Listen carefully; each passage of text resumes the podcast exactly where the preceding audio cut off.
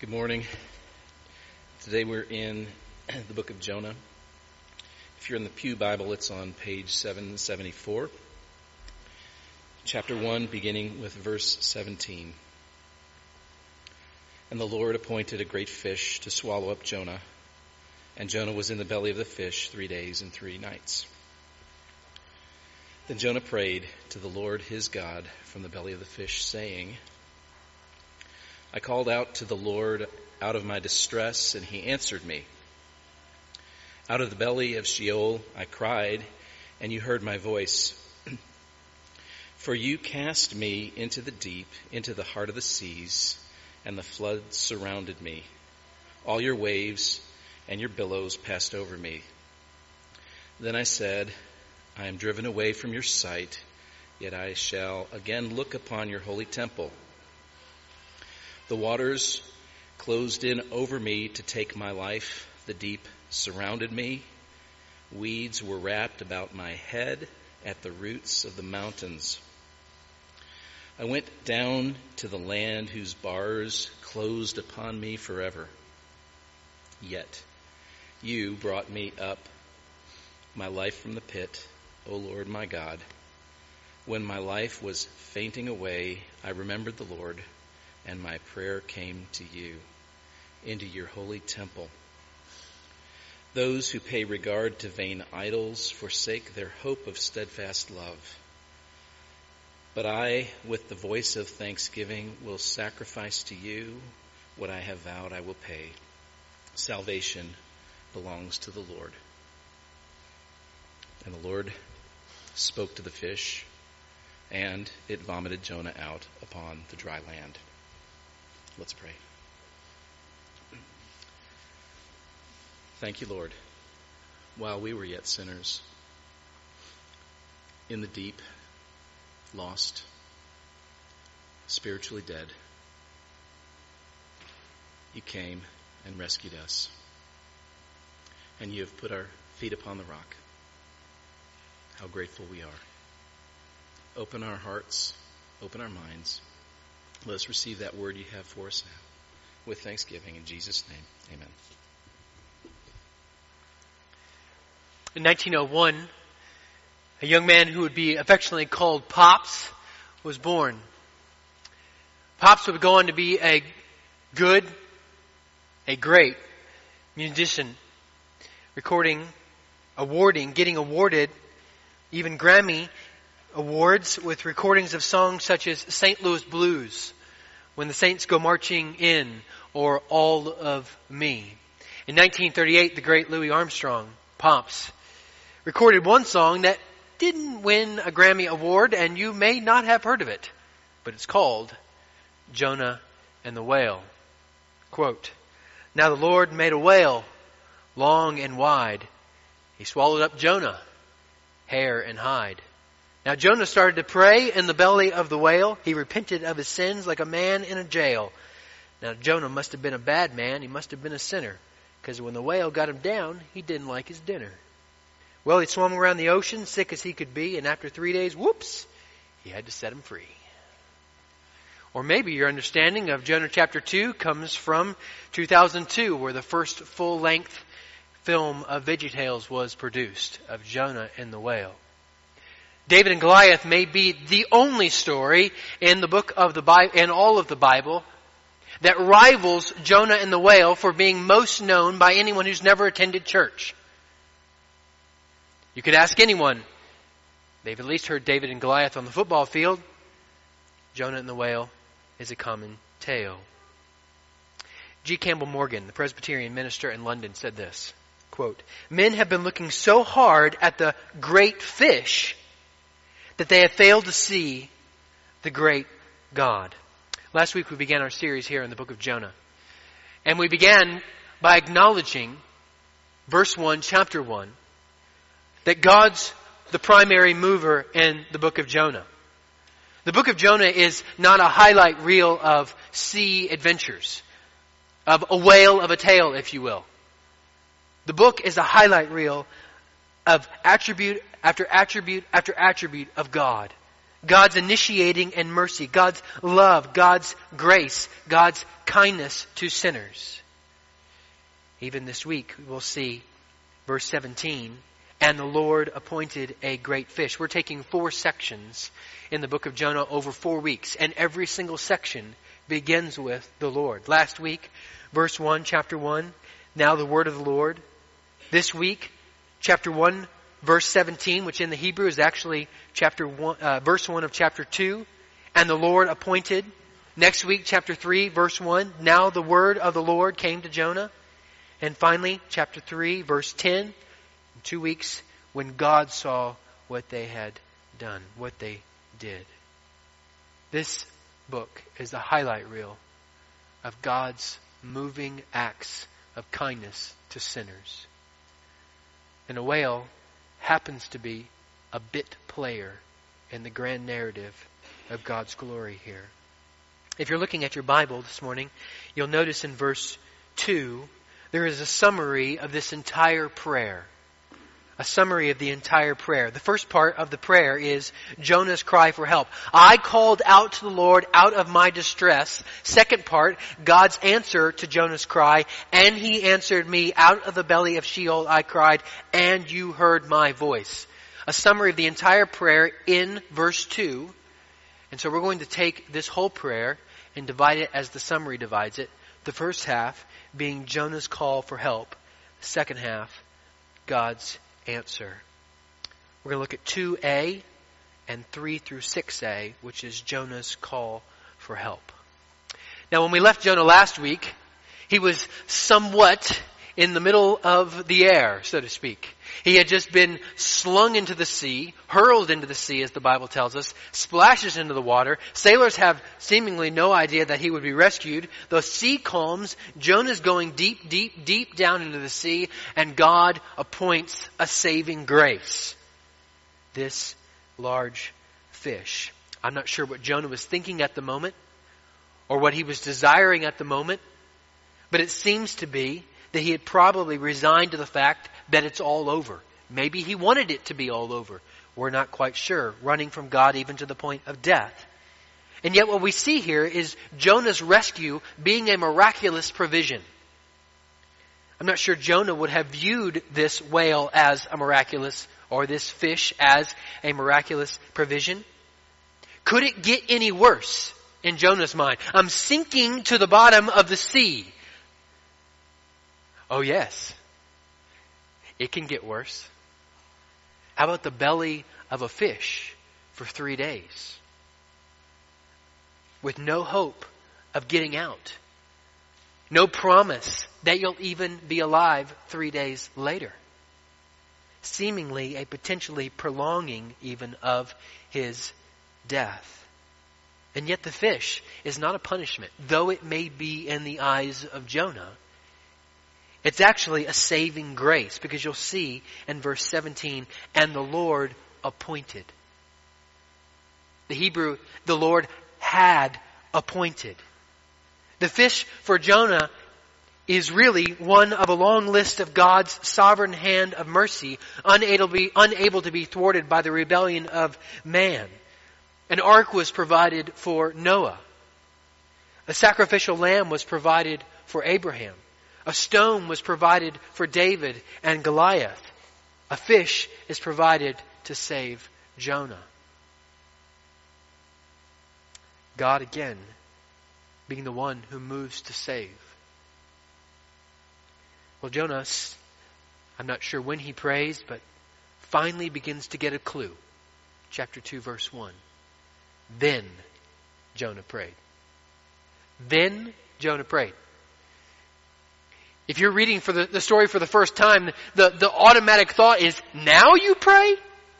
You're a prophet of God. Why didn't you pray chapter 1 verse 1?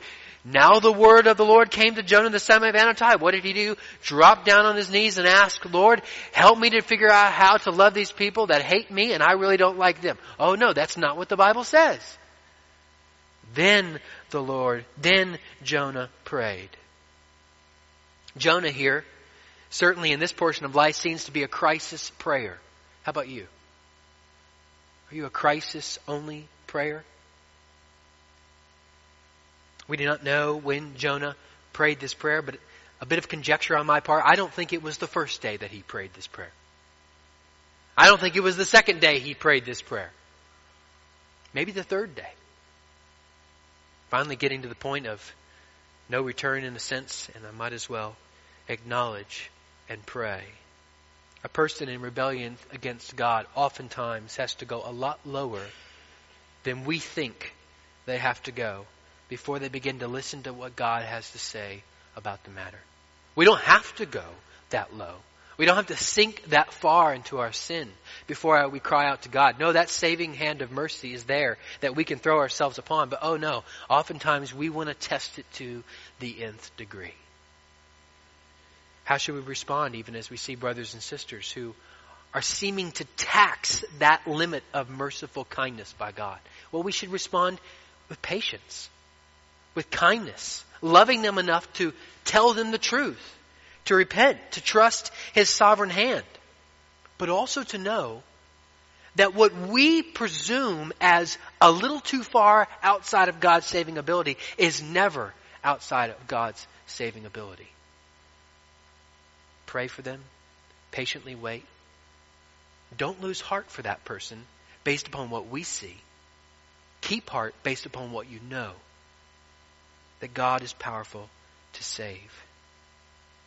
Our prideful, arrogant line of thinking that Jonah's got here, that I've got this, I can do it my way, I know what's best, mentality has to die for the Christian life. Having that type of mentality will get us into deeper water faster than we can possibly swim, faster than we can possibly control. It is God's way, not my way. It must be. The path of life in Christ runs parallel to the path of death to self. We have to be those who are willing to die to self and humble ourselves. And notice here, what we see here just in, in, in one verse, 117, is the tenacity and patience of the God who saves. What a pathetic individual he is rescuing. It's not as if this is a, the golden boy of minor prophets. I look down the, the list here. I've got the roster of 12 pro- Oh, there's Jonah, top of the list. Yes, this is the best. I will, no. What a pathetic man running from God. And yet the saving power of God is not confined to clean living. As if, if Jonah had done it right, it would be only, God would only save the person who did it right. It's not confined to a place or a circumstance. It's, it's no more difficult for God to save in the seemingly 11th hour, as he's doing with Jonah, than in the first hour. It's no more difficult for him to save in the loneliest spot versus the crowded spot in the farthest corner of the earth. God's saving power is unlimited and unaffected by all that we assume and believe to be quote unquote hard. That's too much for God. That's too far. That's too far gone. That's too hopeless. Not in God's economy. A flea no more slows an elephant in full charge than a sinner on a raging sea all alone slows God's merciful hand of salvation. How about you? Do you believe that this morning? Notice how he was saved. It wasn't by a boat. It wasn't by a helicopter. It wasn't by a rubber ducky, a floaty, a piece of driftwood, a submarine. Everything we would say is got to be in place for this person to be rescued isn't there. He's in the middle of the ocean by himself. Nothing but him and God. And that is all that is needed. So whether or not the fish, as the Bible calls it, was a whale, or whether it was another large sea creature, I don't know. But what is clear is that Jonah was miraculously saved by the only one who can save God. And yet, let's not also miss in the saving of Jonah the misery of sin. Whatever sin may offer to you as pleasure is simply a facade. It's a false front. It cannot fulfill on its promises. It's a mirage that never delivers, but in fact only delivers misery and misery now or misery later. What should our response be? James 4:10. Humble yourself in the sight of the Lord, and he will lift you up. Lamentations 3:55 through 57. I called on your name, O Lord, from the depths of the pit. You heard my plea. Do not close your ear to my cry for help. You came near when I called on you. You said, "Do not fear. You have taken up my cause, O Lord. You have redeemed my life." Presbyterian minister John Flavel said this quote, Christ looks down from heaven upon all my afflictions and understands them more fully than I feel them. Christ looks down from heaven upon all my afflictions and understands them more fully than that I feel them. So we have the opportunity to humble ourselves and cry out. And God has put Jonah in just the right set of circumstances to get his attention. Jonah's recognizing that. You see that in verse 3 and 4 and 5 and 6a. Casting into the deep, heart of the seas, floods surrounded me, waves and billows passed over me. I was I am driven away from your sight, yet I will again look upon your holy temple. The waters closed in over me to take my life. Weeds were wrapped around my head at the root of the mountains, the depths of the sea. I went down to the land whose bars closed upon me forever and he's in the fish now. Under the saving power of God. And things begin to now turn in Jonah's prayer. Look at this second section here. Salvation belongs to God. Beginning at the second half of verse 2, out of the belly of Sheol I cried, and you heard my voice. And then it continues with the work of God through 6b. Yet you brought up my life from the pit, O Lord my God, all the way through the end of the chapter, verse 10. One commentator on the book of Jonah says this Jonah may deserve simple punishment for what he has done, but simple justice is not God's way. His love drives him beyond justice. It's an, it would have been enough and even proper to either let Jonah sink to the bottom and perish, or let him stay in the fish until his dying day. And yet God's love. I called, verse 2 and 3. Why? Because for you cast me. God loves us enough to discipline us. Hebrews 12 tells us this. To bring us into a realization of our dependence upon Him and the need to repent and follow Him. God loves us enough to not allow us free rein, but actually constrains us. We think of the, the great psalm, Psalm 23. The Lord is my shepherd. I shall not want. He leads me in paths of righteousness for his namesake. Yea, though I walk through the valley of the shadow of death, I will not fear. Why? Because God, the good shepherd, either takes us into the valley or our sin brings us into the valley, but God is never absent the valley. He is as much there in the valley as he is on the mountaintop. And so there is no place outside of the presence of God. He is as much with Jonah on top of the boat as he is with Jonah in the fish, as he will be with him in Nineveh. And so thus, though we have no hope of enduring the sovereign hand of God turned upon us, verse 4 through 6, yet 6, yet you, but you. Ephesians 2 tells us, but God being rich in mercy. The two greatest words maybe in all of the Bible, but God, because everything else is us. But God. God moves to save, and He did. You see that 6b, yet you are, but you brought up my life from the pit, O Lord my God. No one else. The but God. God, the one who moves, brings us into right relationship, into His presence. Verse 7. That's what it means, into your holy temple, into the presence of God. Why? Because we, we earned it, because we liked it, because we want? No. Because God moved and brought us there. He delighted enough to save us. More than just provide justice. Jonah moves to verse 8 where he begins to, in a way, contrast himself, ironically enough, with the pagan sailors that were calling out to multiple gods. Look at it, verse 8. Those who pay regard to vain idols. We remember in chapter 1, these sailors who had multiple gods and they sort of were going through the list. They called Jonah up on, on deck and say, okay, which God are you serving? We've got to pray to him and see if he can rescue us. Working down through the list. And Jonah seemingly saying, those are the ones who pay, pay regard to vain idols, forsake their hope of steadfast love, but I, Ironically enough, he has not been the one who has moved to thanksgiving first. Those were actually the pagan sailors in verse 16 of chapter 1. But here he is, Jonah, instructing us of the empty vanity of our own idols, of, of man made idols.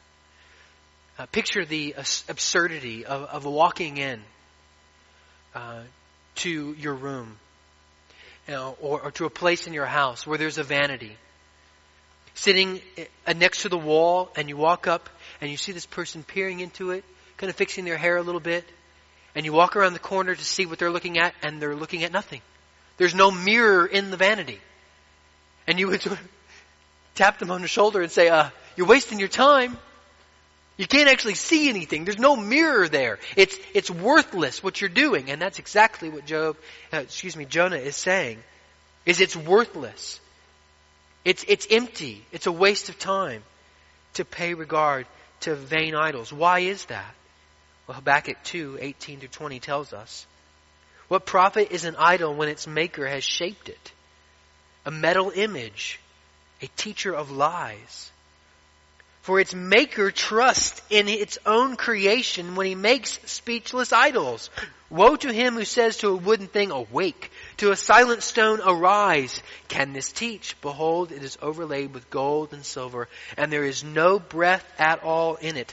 But, there again, but, the Lord is in his holy temple. Let all the earth keep silence before him. Forsake their hope of steadfast love. Another way to put that would be covenant faithfulness. A love that only God has that never wavers or moves. And so really what you see here is Jonah calling by his writing or whomever wrote this story to a people, the people of Israel at that time, tempted by and even giving into the sin of idolatry with foreign gods. Amos and even Hosea before him, calling the people of Israel to recognize the guilt of their idolatry and repent. And in like manner, it's the same for us. John Calvin said our hearts are idol factories. We, we build them as fast as they can come down the assembly line. This word forsaking, eh, with that, you can't forsake something you did not know. But as believers, what we so often do is we know the steadfast love of God for us and we move away from it to that idol, to that thing that we think will satiate, will help, will relieve us, even of the guilt of our sin. So whether it's the God of drink, or the God of self, or the God of family, or the God of approval, or the God of education, of standards, whatever it might be, we look to these gods, we look to these idols to relieve us from our sin. And Jonah is saying, all these things are in vain. They're worthless. They cannot fulfill. Nothing is to be compared to the steadfast love of God that never, that never leaves nor forsakes. So, Christian, do not, please, do not deny the work of the gospel by turning in your heart from the work of Christ, atoning for your sin once and for all, and to other gods to relieve you from your sin. Christian, your sin has been relieved at the cross, and the sin you have been have committed, will commit, and has committed, has been paid by Christ. He purchased your forgiveness from that sin. That forgiveness was granted at the cross and was recognized through repentance. 1 John 1 9 tells us this. Jonah sees this. And thus his admonition that those who turn towards something other than God to deal with their sin is actually turning from the one who has already and steadfastly dealt with your sin. Verse 9 then. Salvation belongs to the Lord. That's why we turn not to vain idols, but to the Lord because He is the only one that offers salvation. And notice it does not say salvation is offered by the Lord. Salvation is made available. Salvation's a good sale at Walmart. Go down and get you one. No. Salvation belongs to the Lord. What does that mean? Well, Romans 3 tells us no one is good. There is not one of us that is good. Romans 1:18 tells us by our unrighteousness we suppress the truth. What this means is God would not be the first we would reach out to or the last we would reach out to unless salvation belongs to God and He moves first. Thank God that He does. No, our salvation is not simply offered to us by God, but He actually initiates and makes the first move by doing what we cannot do, changing our hearts to look to Him and recognize the work of Christ for us on the cross in the grave for three days, rising, declaring his power over sin and the grave, and securing for us hope and assurance of a right relationship with God forever. Mike prayed in the prayer of thanksgiving and noted the picture of Jonah in the fish is similar to the picture of us in our lost estate in sin, under the hold and power of sin, in death like Jonah. As much as me, we might want to, we having no ability to save ourselves, but God being rich in mercy, acting, moving, working salvation knows only He can do. And so the question has to be asked in the book of Jonah, is there any ability to outrun the merciful hand of God's saving power? I'll offer to you a couple ways that we attempt to outrun that merciful hand of saving power. How about darkness? Is there a place so dark God cannot be there? Well, maybe that darkness is uh, physical darkness. Maybe that darkness is a culmination of a bunch of heinous sins. Whatever it might be, the farthest place one can humanly go is actually where we are this morning the darkest possible place you could go from your sin, from God, is actually your sin. That's the darkest place you can possibly be in relation to God, to God is in sin. It is. There's no physical darkness that's too dark that He's not there. You remember in the book of Exodus, there's ten supernatural events that God uses to get the enemies of God and His own people's attention. And the ninth one is the plague of darkness. This is what it said. They, they could not, they did not see one another for three days, illustrating the darkness of sin. Is God somehow not able to see there? No. He sees quite clearly. Psalm 139, verse 12. Even the darkness is not dark to you, the night is bright as the day, for darkness is as light with you. Is there a place too dark God cannot save? No.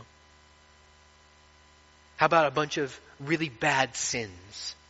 If I do a bunch of really bad ones, does that remove me from the saving power of God? No. David, a man after God's own heart, if there's anyone that should have been removed, it was the one who had a man after, who had a heart after God's. And here he sins. And that wasn't just the sin of lust or the sin of adultery. It was also the sin of lying and it was the sin of murder and it was the sin of deceit and just keep on going. Does that remove David from God's saving mercy? No. How about, how about Rahab? She's a harlot. She's a prostitute. Is, is that remove her from? No. There is no amount of sin or any sin that is outside of God's saving power. Okay, fine. All right. So, what about just full on rebellion? I'm going to go 100% against God cognitively, knowing it, everything I want to be able to do, I'm going to do it against God. Is that outside God's saving plan? Ability to save? No. Think of Samson. a man who rebelled against God. God has the final say. Think of Judah. Maybe the, one of the bad boys of Israel's sons. And yet, God draws him back and even gives him the privilege of being in the line of Christ. Does grumbling and complaining cause us to be outside of God's power? Meaning, I, I've just been, I've been complaining too much about what's happening in my life. God, God can't save because I, I'm not thankful. No. Think of the Israelites. Think of Job. They were complaining an awful amount.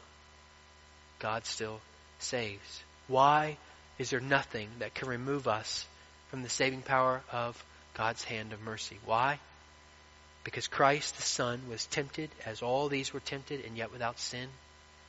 David, the man after God's own heart, yet did not have the heart of God. Christ, the Son of God, had the heart of his Father, perfect in every way, and thus Hebrews 7:25 is told to us, consequently, he is able to save to the uttermost. He is able to save completely those who draw near to God through him, since he always lives to make intercession for us.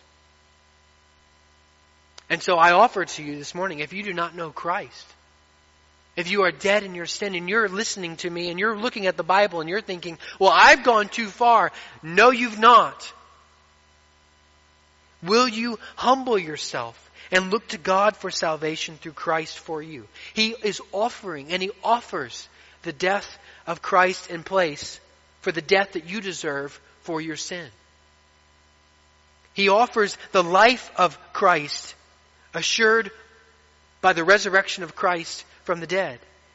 But the offer is only through Christ. There is no other way through. And so will you look and believe that Christ's perfect life is given in exchange for your sinful life? And will you acknowledge that belief by repenting of your sin and trusting in the life and death and resurrection of Jesus that to make you right with God? Christ in Matthew 12 will acknowledge the work of Jonah. He says then, chapter 12, 38 and 40, then some of the scribes and Pharisees asked him, meaning Christ, saying, Teacher, we wish to see a sign from you. But he answered them, An evil and adulterous generation seeks for a sign, but no sign will be given to it except the sign of the prophet Jonah. For just as Jonah was three days and three nights in the belly of the fish, so will the Son of Man be three days and three nights in the heart of the earth, the grave, that is. Notice Christ is equating his death physically with Jonah's presence in the belly of the great fish. This is not a vacation time for Jonah in the belly of the great fish. It's not an 8th century BC submarine ride that he's enjoying and having to peer out the portals and say, wow, look at those sharks. No, not at all. He's actually in a near death experience. But he is as much under the sovereign hand of God for his glory as the Son of God was under the sovereign hand of God presiding in the tomb for three days. And thus, if you are saved today, the work of salvation is more than simply possible. It is actual because of the work of the cross, of the work in the tomb, and the work of the rising from the dead by the Son of God. He has saved you. Salvation belongs to God. It is His work, and that gives us not some hope, but actually tremendous eternal assurance. His love has saved us. He's the one who has taken our sin. Your real and perverse and heinous and violent, nasty sin all of it really was, Christian, placed on Jesus at the cross. The wrath of God that was reserved for you really was taken by Christ for you. Our God saves, and when He saves, nothing, not one thing or anyone, can remove you from that salvation. So, in closing, what's the proper response? What do we do now if we See that salvation belongs to God. Well, Jonah tells us this. A voice of thanksgiving, verse 9. But I, with the voice of thanksgiving, will sacrifice to you. What I vowed, I will pay. Simply worship. Simply thanksgiving. Hebrews 13, 15. Through him, then let us continually offer up a sacrifice of praise to God, that is the fruit of lips that acknowledge his name. Brothers and sisters, we should be the people most grateful. We should be the most thankful of people. All of life has been given to us, and all of death has been removed from us. All of our hope has been secured for us in Christ. So are we regularly giving thanks to God for saving us? Are you giving thanks for the circumstances He has lovingly, lovingly placed you in? Are you giving thanks for that? Or is repentance in order?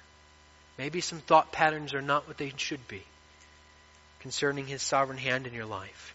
And repentance may well look like opening your Bible this week and reading through Romans or Ephesians 1 and Ephesians 2 or Colossians 1 and recognizing again the mercy of God in saving you as a sinner. Because the gospel makes us adequately sized in relation to God. If we look away or past the work of Christ, it will always result in an inflated view of ourselves and a deflated view of God. And so the result will then be ungratefulness, complaining and grumbling, self centeredness. What sin this morning are you or are we running from? What are you trying to remedy on your own? What sin are you trying to finagle and, and work and fixed by your own power that is causing you distress? Brothers and sisters, the distress of your sin is actually a grace. It is a grace. It's serving the purpose to call our attention to the hopelessness of our own ability and calling us to cry out to Him. So will you do that?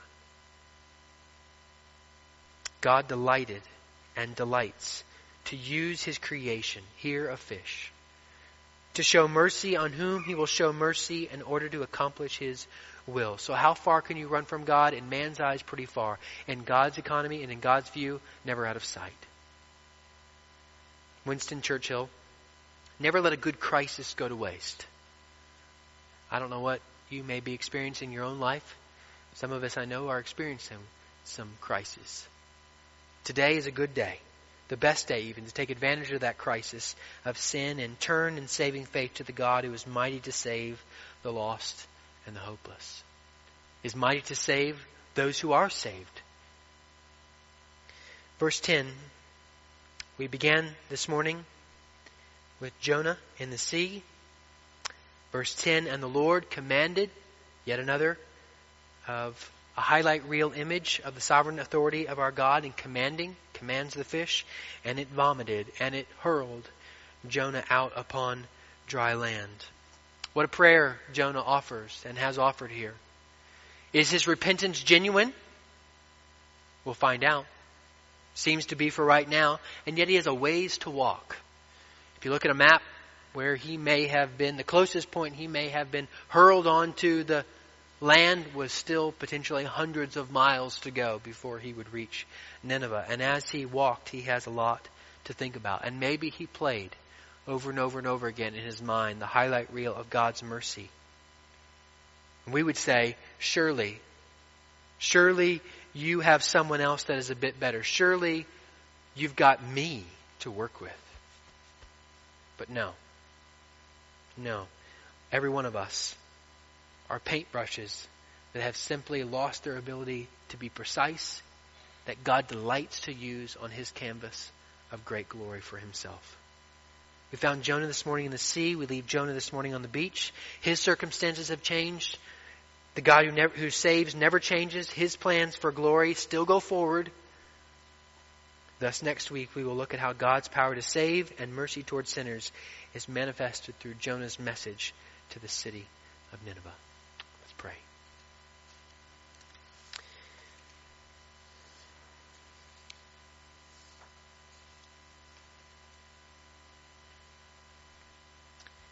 Father, forgive us for so often walking away from your will. At least in our minds we are. We, We decide to go our own way. We decide to do our own thing. And yet, Father, your will is fixed and you will accomplish your purposes. You use us even in our sin for your glory. And you command all of creation, if need be, to display to the world your saving hand for us in our sin. Oh, Father, we thank you that you are mighty to save. We thank you that salvation belongs to the Lord, that there is salvation in no one else, no other name given among men by which we must be saved, by which we are able to be saved. We thank you that you have saved us. That saving is not for just but a moment, but is eternal. That your love is not constrained, but you discipline us. So, Father, this morning, if there are those here that have hardened themselves to you, and you are disciplining them, that you would give them the grace to repent. Father, if there are those of us who are even seeking to walk in repentance, and yet burdened by the difficulty of our sin, burdened by the circumstances that you have placed within us in our lives, help us to not grow weary and faint. Strengthen us to look to you. May our eyes be lifted that we may acknowledge that in Christ we have the ability to be in your presence. That Christ intercedes for us. And that we might be those who are quick to call out to you, quick to pray quick to acknowledge your sovereign hand, quick to acknowledge your love. Father, as we turn now to the joy of being able to see the work of the gospel displayed in the picture of baptism, we ask that you would strengthen us in an even deeper way as we behold the work of Christ in the life of a man. We thank you for Jonah, the book, and the lesson. In the precious name of Jesus we pray. Amen.